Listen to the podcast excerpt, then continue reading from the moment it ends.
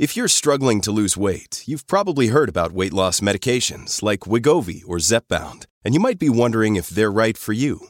Meet PlushCare, a leading telehealth provider with doctors who are there for you day and night to partner with you in your weight loss journey. If you qualify, they can safely prescribe you medication from the comfort of your own home. To get started, visit plushcare.com slash weight loss. That's plushcare.com slash weight loss. plushcare.com slash weight loss. Hello, everybody. This is Marshall Poe. I'm the editor of the New Books Network. NBN listeners like to read books and buy them. So we thought we'd tell you that right now, our friends at Princeton University Press are having a remarkable site wide sale. You can get 50% off books, including ebooks and audiobooks, with the code 50, F I F T Y, at checkout until May 31. You can save some real money on Princeton University Press books. I encourage you to go there and check it out. Welcome to the New Books Network. Hello, everyone, and welcome back to New Books in Early Modern History, a podcast on the New Books Network. I'm Jana Byars, your host, and I'm here today with Monica Calabritto, Associate Professor of Romance Languages at Hunter College, to talk about her new book, Murder and Madness on Trial, a tale of true crime from early modern Bologna, out this year, 2023, with the Penn State University Press. Buongiorno e benvenuta, Monica. Hello and welcome. How are you this morning? Thank you, Yana. I am fine I, here in New York, in Manhattan. Uh, it's foggy here, but at least it's not too cold. So, uh, and uh, I'm really excited to uh, to talk about this this book, this story with you this i am so excited to talk to you about this story because this book is uh you know it's it's a book it's between covers but it's so much more than that. It's this living tale um of these people that i came to know uh while reading and you've come to know while researching. So we're definitely we're going to talk about a story. Maybe a little hot gossip is gonna is what it might sound like a little bit. The rumor. Yes. All the, yeah there's so much rumor of fama very uh, it's, it's amazing. So yeah let's get to it. Um, so my first the first thing we want to do is sort out how this fits into your intellectual story. And there are some ways it's really clear. You have a long-standing interest in madness and medicine and these are things like they come together right? You play this plays at the axis there.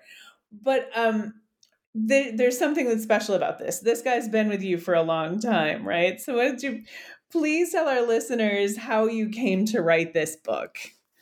How did this ha- how did you meet these people? Yeah how did you how did i meet paolo barbieri? Well i mean it was uh, a long time ago. Uh, 2003 was the first time that I met Paolo, and uh, I met him in Bologna um, and uh, at the Biblioteca dell'Archiginnasio. Um, my first project, since I am not historian by by um, education, uh, academic background, I'm I was you know first I studied classics when I was in Italy, and then I um, I studied comparative literature, and so after I finished uh, my first years, I mean, I got a job uh, uh, here at Hunter College, and so I said, okay, you know, um, I want to do something that uh, that connects literature and medicine.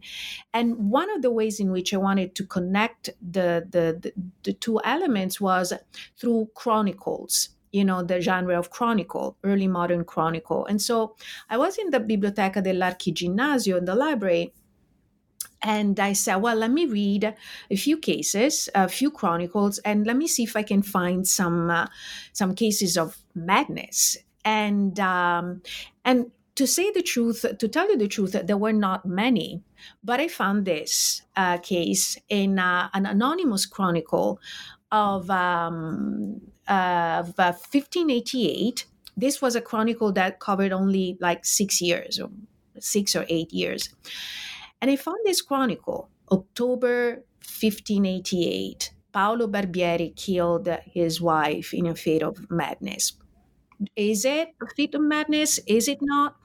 And so at the end, it says that he was tried and I says, well, maybe I should go to the state archive and see if there is uh, the, um, the, the the criminal trial. And I found it. And then, in a very serendipitous way, I found many other documents that enriched the life not only of Paolo, but of his family, of uh, his wife. And then, uh, like, uh, going into the rabbit hole, uh, hole I I went and I pursued the story of Paolo through different archives. When he went to Milan, uh, in the uh, hospital for mad people, when he was in Pisa before he you know he he killed his wife uh, to become a knight of the Santo Stefano, um, and then uh, um, in uh, in Lucca where he might or might not have been, and then finally in Rome, not really him but his brother, um, uh, um, his brother oh God, I, I have a moment of ginkgo biloba. I can't remember his name. Aurelio. I'm sorry, Aurelio. Um, so um, where he uh, he has this uh, uh, where where he is going through different uh, trial and tribulations to um, to resolve the uh, financial downfall that um, ensued, uh, you know, that that that followed Paolo's trial. Um, so it, it was like, but it was so much. And and when I found um, this material, I, I thought that I found a gold mine, and I did. The problem was how to how to narrate the story, how to make it palatable to readers. Um, and so that was why, you know, among many other reasons, it took me a long, long time. So, I mean, I started, you know, I met Paolo in 2003, and this book was finished in 2020. So, I mean, it's like 17 years of my life I was with him and with his family. Uh, it gave me a lot of pause, you know, to think about not only the story in itself, but also the emotional um, the emotional burden that the the story of madness and murder put on everybody, and not only on Paolo, but on of course and his wife, the victim, but on his brother, and his and his mother, and his sister.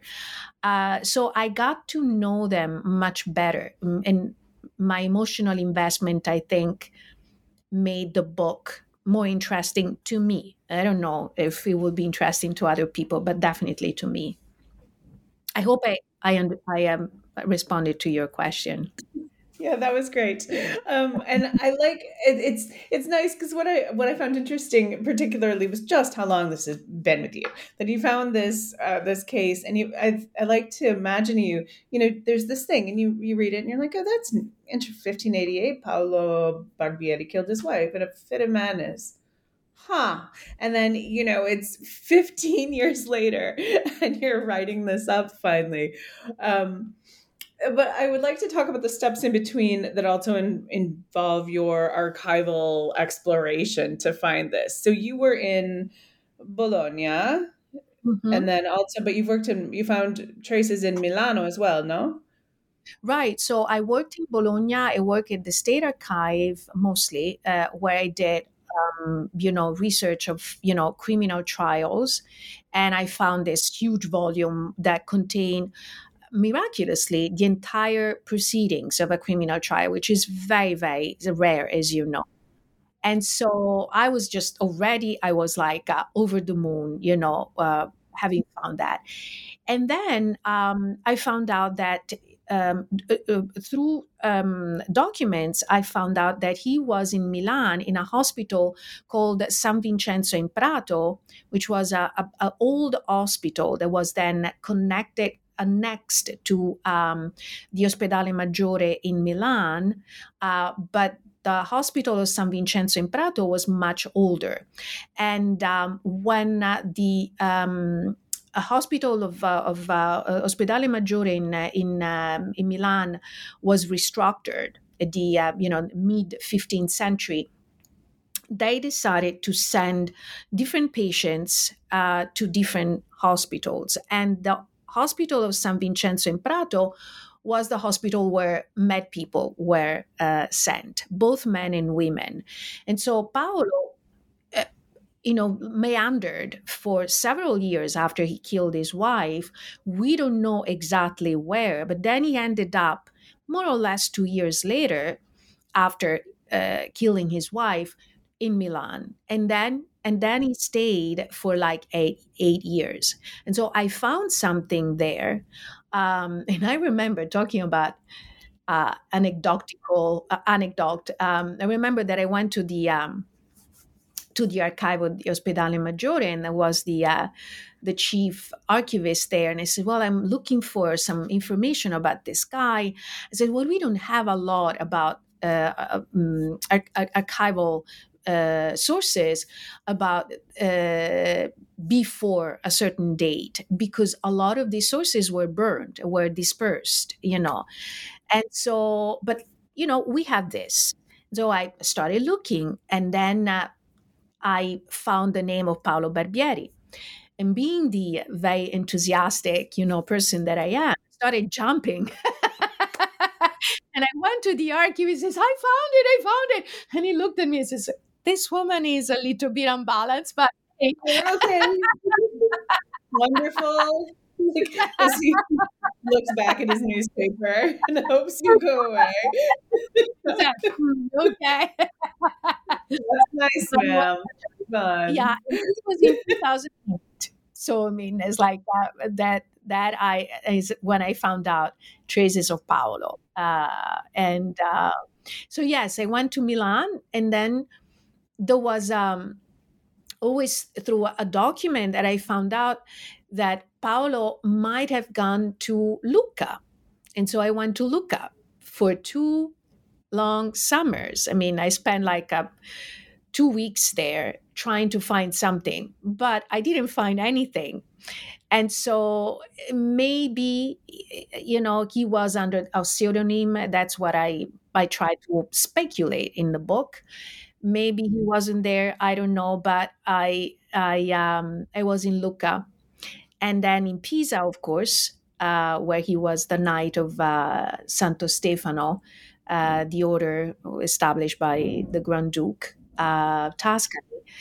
And um, and then I went to Rome, but that was you know because of his brother Aurelio, because Aurelio incurred in a lot of financial trouble, and um, and my supposition, my my hypothesis is that Aurelio um, was um, like at odds with his family, and um, he lived in, in, in Rome. He wasn't, uh, you know, in contact with his family. According to legal documents, he he was really uh, fighting with his mother and his sister, and uh, and then he died there alone. So um, that was, you know, some sad, very sad story. I have to say. So this is a very sad story. I mean, it starts with the murder, so I guess we shouldn't be surprised that it, you know, but it's it's, it's a sad story. Um, so and, you're just relentless in your pursuit, right? I mean, that's this is Bologna to Milan to Lucca, and yeah, there's no maybe he was in Lucca. The absence of archival material doesn't mean any, you know, doesn't tell us it didn't happen. Uh, sadly, you know that's very interesting that you're in all these places um, all right so let's talk about the material you did find the source material and you found an immense amount of material right this is a huge case lots of paper um, at the heart of this there's this trial so Paolo Barbieri murdered his wife. So what can you tell us about that? What is this event and what how do you how did you read it? How did you find it? So um I um, when I first read it, um, I have to be honest, I, I knew very little about, you know, uh, the insanity defense and, uh, you know, intermittent insanity, etc. Uh, because my interest for um, for insanity before was from a literary philosophical point of view. Um, I was interested in psychona- psychoanalysis. I read Foucault. Uh, you know, it's like um, like a, a good literary critic as I as I was by training. And then when I read this book, I said, I have to, I have to get some new tools to understand better this story. And so the story deals with uh, um, um, criminal madness, with uh, murder um, that this man, Paolo Barbieri, committed. And the defense lawyer, who is not Paolo's defense lawyer, but is the defense lawyer of his brother. Why? Because Paolo, I should start by saying that Paolo kills his wife and then he escapes and uh, and and that according to the judge was the sure proof that he was um he was um, aware of what he has done now according insanity defense that goes back to uh, the the roman law if you are able to prove that you committed a crime in a moment of insanity, you don't that uh, you don't need to be prosecuted. But if you do commit a crime and you are aware you even if you know you've been insane before or after you are uh, you have to be prosecuted and so the judge took this moment you know took this this um, factor that is paolo killed his wife he faked, according to the judge, his madness. He escaped. So the people who were put on trial were not Paolo, but were what the judge considered his accomplices. And among the accomplices, accomplices there was Aurelio Barbieri, his brother. And so his brother is uh, uh, is a very interesting figure. He's the uh, the the older brother, and uh, he um, he um, he finds himself in in a pickle, and he says, "Well, it's not my fault. I didn't do anything." He's trying to um, to to show uh, you know the the judge that um, he helped Paolo um, um, sending him clothes, etc.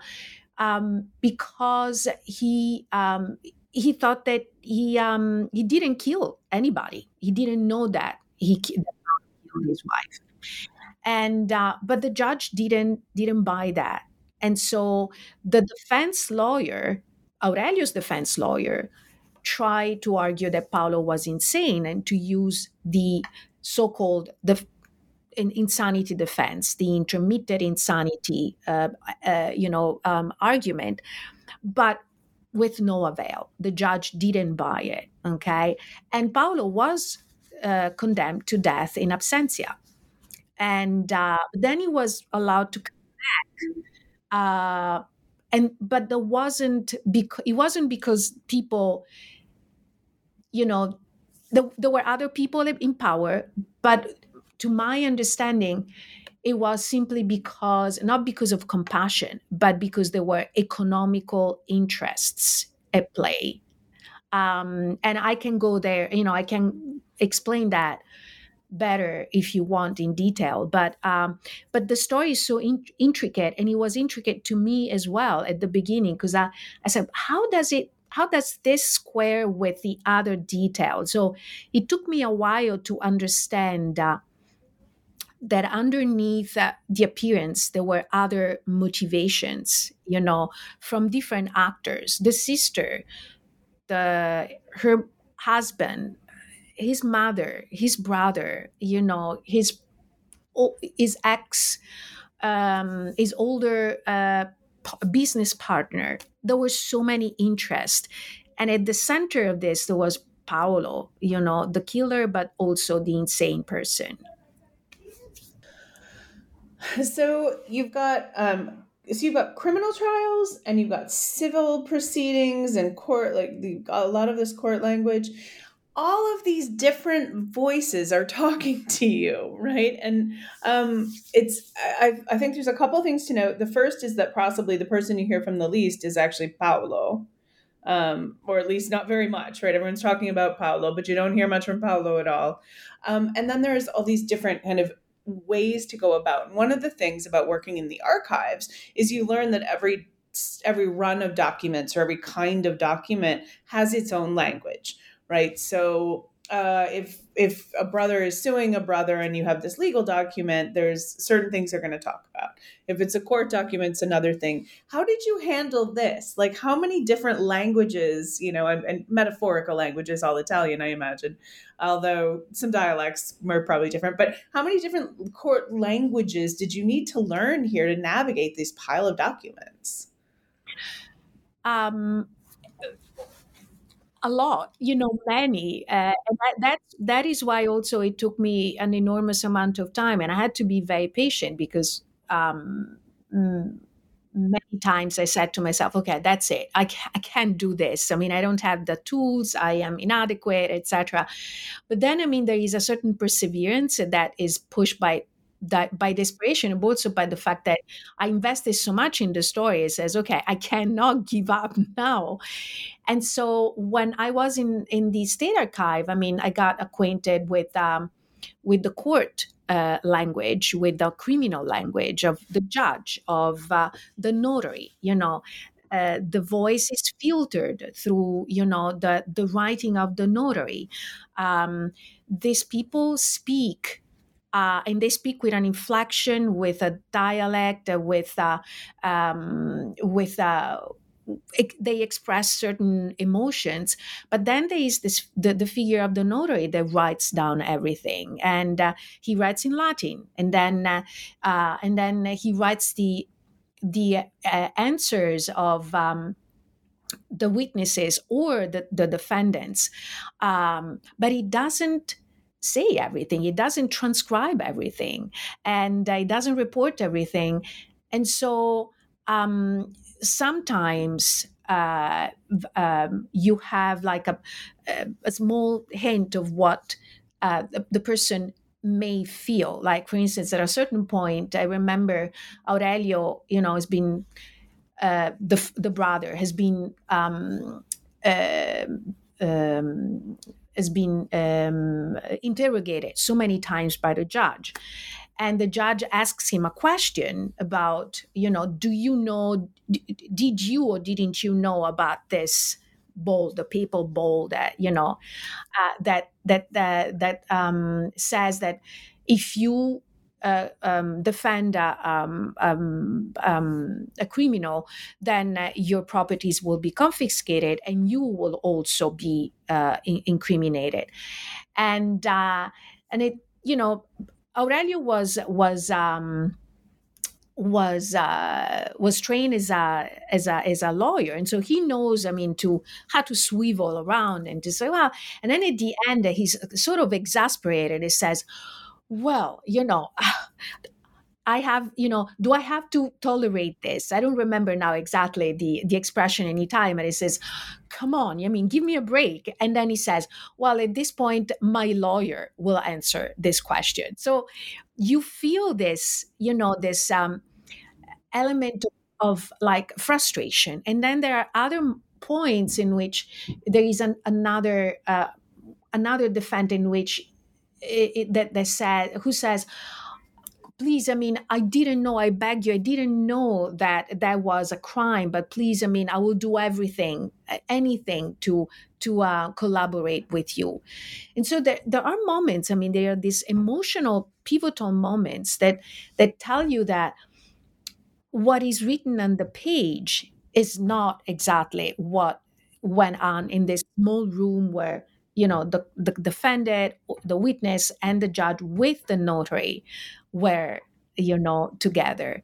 And that is what fascinated me you know in uh, reading these criminal trials because there are so many there are traces of orality you know um, that circulate around this uh, written word world. And, and that is also what what was at the center of my attention while dealing with chronicles. So both in a, in a way you know in a different way but in a similar at the same in a similar way. Yeah there's this whole there's a conversation that's happening in this room and you only get a trace of that and held in a different medium. Exactly. and, they're, and they're referring to this much bigger act that is now two steps away from you at least and nobody's mm-hmm. being honest either or they're being as honest you know yeah and that is yeah because i mean that is uh, something that that um, interests me uh, a lot um, um, the judicial truth. I mean, uh, what is juridical truth is different from the social truth. I mean, and what is, uh, in a way, I mean, uh, in, in an earlier version of this book, because I read, I, I wrote so many versions and, um, and we can talk about that later. But anyway, in an earlier version, I spent uh, much more time talking about deception. So, what is deception? What is the the um, the, uh, the the tension between truth and lie you know? How can you, the, you how can you detect you know this you know this this um how, how can you detect whether a person is lying or not? Or how can you detect if a person is hiding something you know? And and and to a certain extent some of the main actors including aurelio were definitely hiding something. But is in more in general i mean the juridical truth is different from from the social truth. It's different from you know the and also the fact in itself. I mean there is um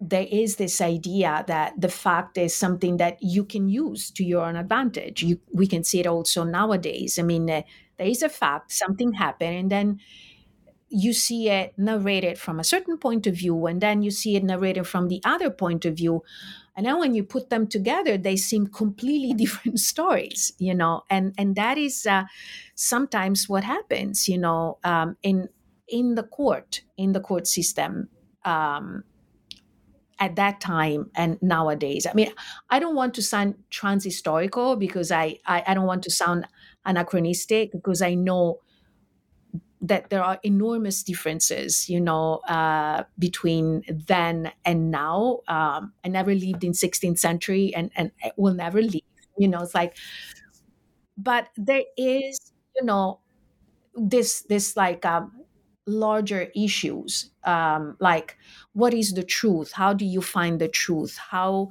you know how to how to to detect the lie in in in a in a statement.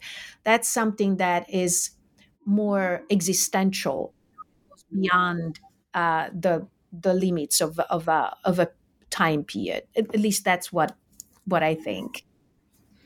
I agree with you, um, and that's these layers, pulling back these layers and trying to construct something because you want to construct, you know, want to get to the fact of what happened, but that's impossible, um, right? So then, what's plausible? How do you put this together? And then the question of what it means, which is a thing we can try to understand as well, and that is a whole nother level. That's a very different level of truth as well, right? How this is read and what how this makes sense. Um, which is one of the things that's very interesting here is your take on madness, um, which um, we tend to think of as a 19th century. Some people would call it a 19th century interve- invention. Some people would call it like very modern. Um, but of course, what what madness is is its own thing. It's constructed differently everywhere. So I think my first question is, you know, what what does madness mean in the early modern context? What if you how can you be not guilty as a, a by virtue of insanity in 1588 in Bologna? Well, so my interest in madness uh, uh, coming to this book um, and while I was reading this book, I developed a big interest in melancholy. And um, from a medical point of view. So I read medical treatises dealing with uh, um, the the illnesses of the head. You know, so what they called at that time the illnesses of the head. So it was melancholic, mania, uh, hypochondriac melancholic, um, love sickness, and all these things.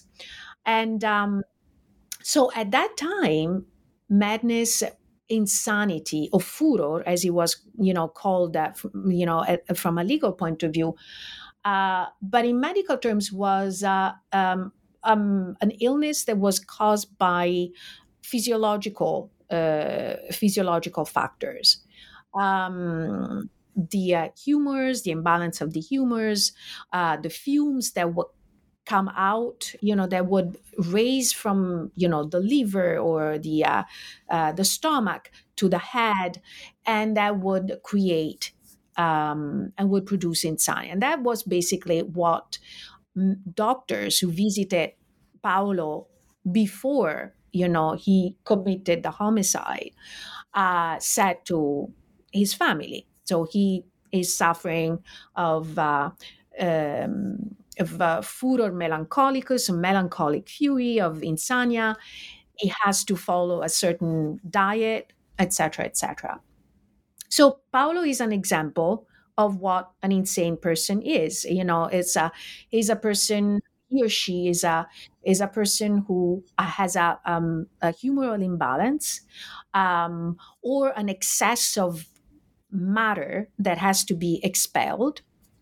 Um, but I argue also that there are some um, psychological, uh, as we can say, psychological features. So it's not only physiological. That's always what you know the big issue when we talk about um, melancholic or insanity or madness is is it only somatic or is it also you know psychological and so i think that even in ins- in the insania uh, if, even when we talk about insania in, in the early modern period, there are some psychological factors or there are signs that are not only physiological but also psychological.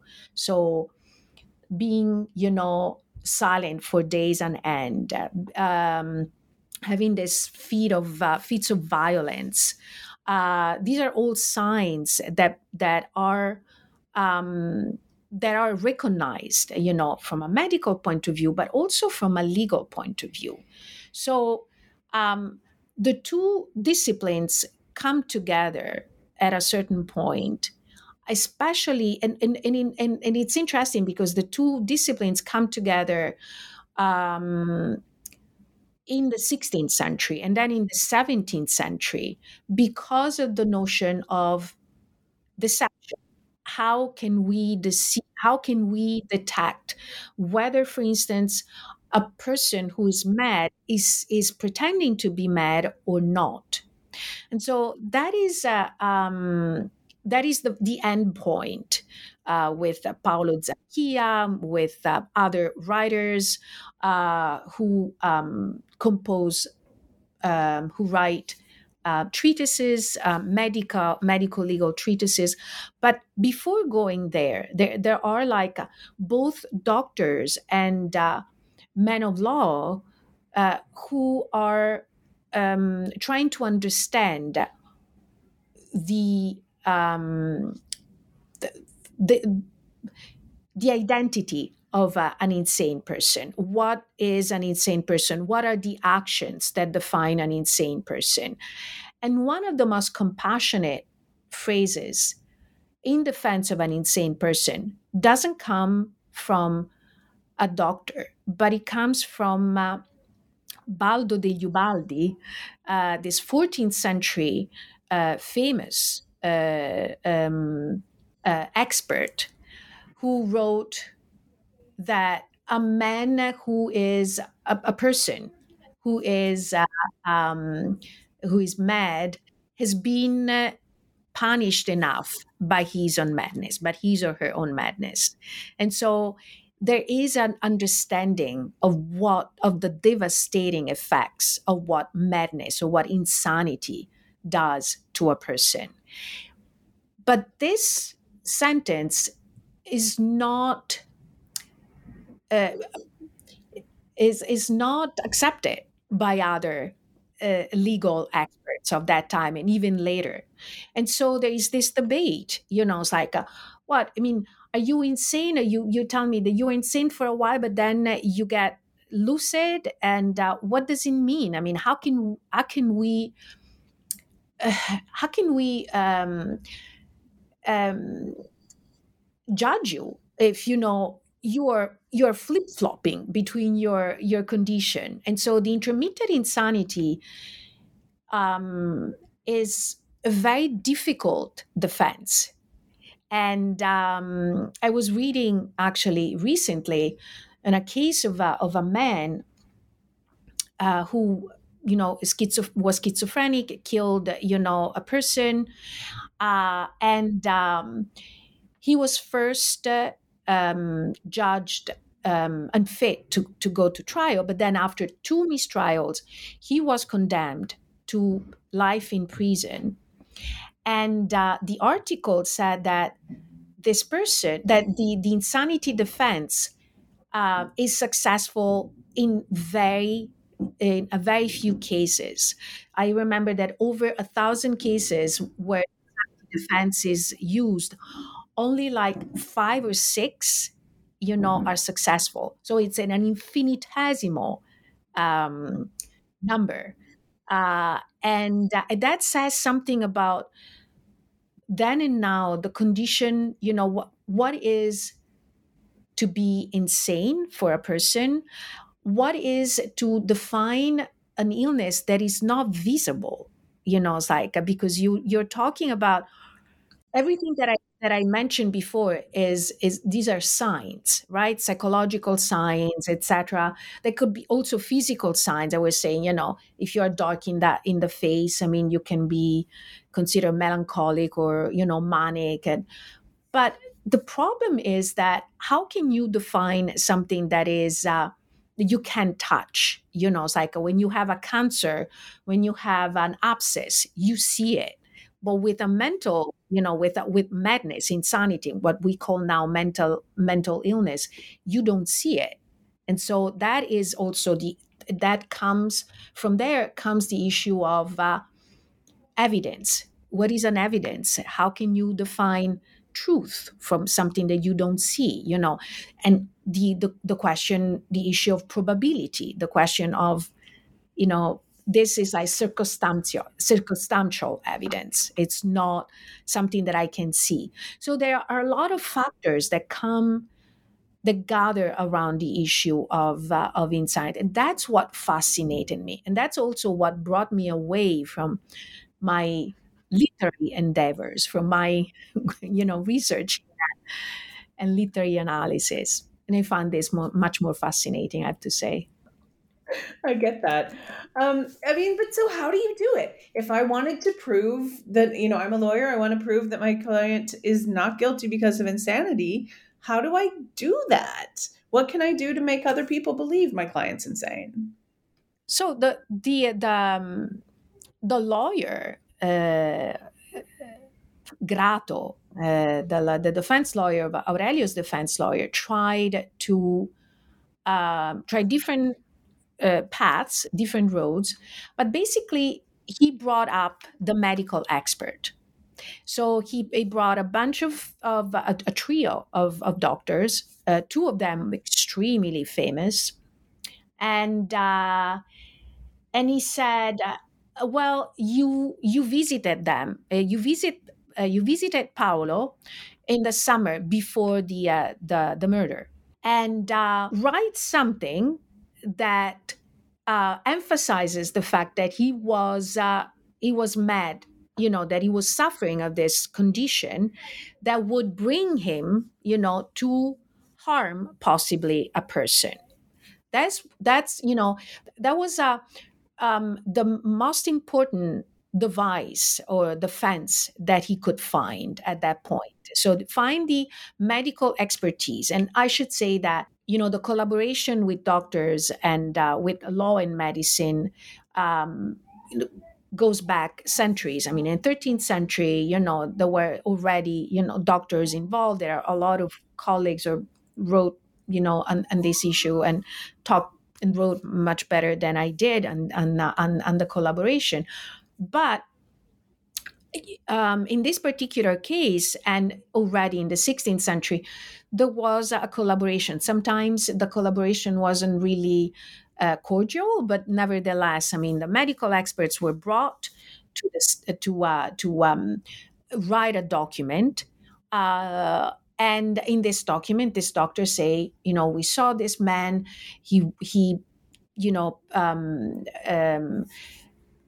um, he had the signs. I mean, uh, he um, manifested the signs, and uh, um, we think we, we don't have any doubt that um, he was uh, suffering from uh, um, from insania. He um, stopped taking medications, and that's why he went on the deep end and um, he killed his wife. But then, in a moment of uh, lucidity, he realized what he had done and he escaped. But that doesn't mean that he wasn't insane. And, uh, and the most famous doctor, this guy, Girolamo Mercuriali, who was like a diva of that time, uh, he writes that uh, he said, "I don't have a doubt in my mind that um, that um, Paolo Barbieri was insane, and uh, and I am convinced, and I stay, and I stand by this idea." The problem is that this was a document that the defense lawyer asked. When uh, in the defensive phase of the trial, the uh, the defense lawyer Grato tries to present this this documents to the judge, the judge blocks him and says, "Uh-uh, you can't. I don't accept this. Why?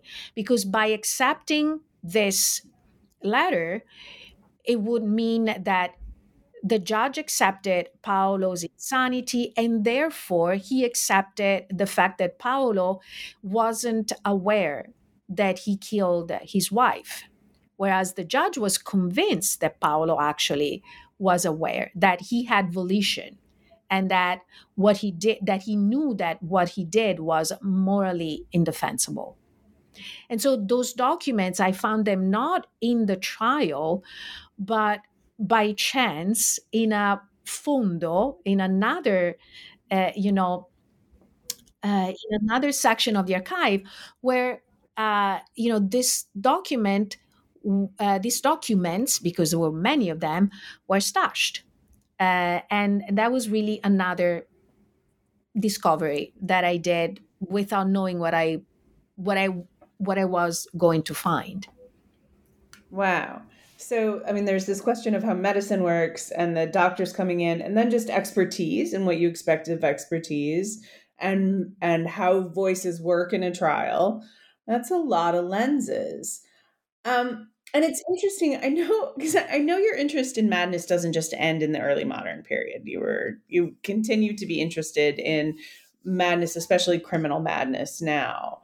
Um, at are we? I mean, it seems like this is a very sim, very uh, familiar. Reading by the the Barbieri case felt very familiar to me in a lot of ways. Do you see similarities? Or you do you make connections? Yeah, absolutely. Um, I think that um, um, for personal reasons, I write something in uh, in the introduction to my book.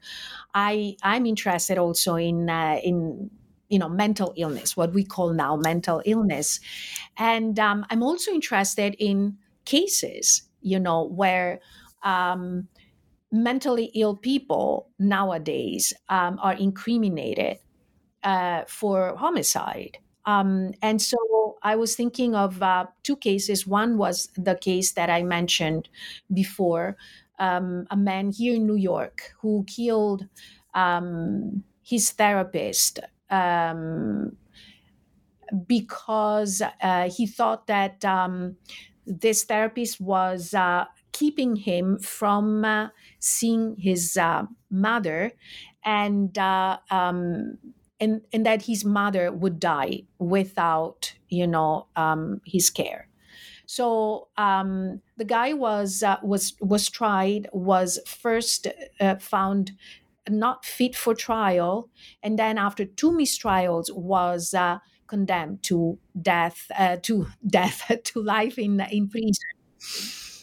But he was put, you know, in prison where in a psychiatric unit. So he was spent his life in a psychiatric unit, and uh, and his brother you know says uh, said at the end of this of this trial says now justice has been done for for the victim for the woman you know whom he killed. But then he says now justice has to be done for my my my brother because my brother has been suffering for more than 25 years right? And then uh, um, I, uh, I, I just started reading an article on the uh, on the Atlantic today. Um, an article that is interest is is entitled "American Madness," where the author talks about um, a person who killed in 1998 uh, his girlfriend, thinking that she was an alien and uh, that um, uh, she wanted to to kill him. And uh, these are cases that happen like in the last 30 years and uh, less. I mean, the case that I talked about before happened in 2008 and it was resolved in 2014. And yet, you know, the insanity defense didn't work, you know, with Paolo Barbieri is not working now. Um, and uh, the victim is, of course, the person who dies. I mean, that there is no doubt about it. Uh, but the victim is also the person who is suffering from uh, mental illness. Uh, these people have hallucinations. I mean, uh, Paolo himself, my Paolo, said that he um, he, he he thought you know that somebody was persecuting him that somebody wanted to kill him um, and um, and in these cases you have people who think you know they they hear the voice of god or the voice of the devil. And once again i don't want to be trans transhistorical but there is a, some essential truth here. And the essential truth for me here is that madness, insanity, mental illness, whatever you want to call it, still brings an enormous stigma to the person who is uh, uh, who uh, who has it, and that brings an enormous burden of uh, guilt, of emotions, of of anger in the family, in the loved ones that uh, that surround this person.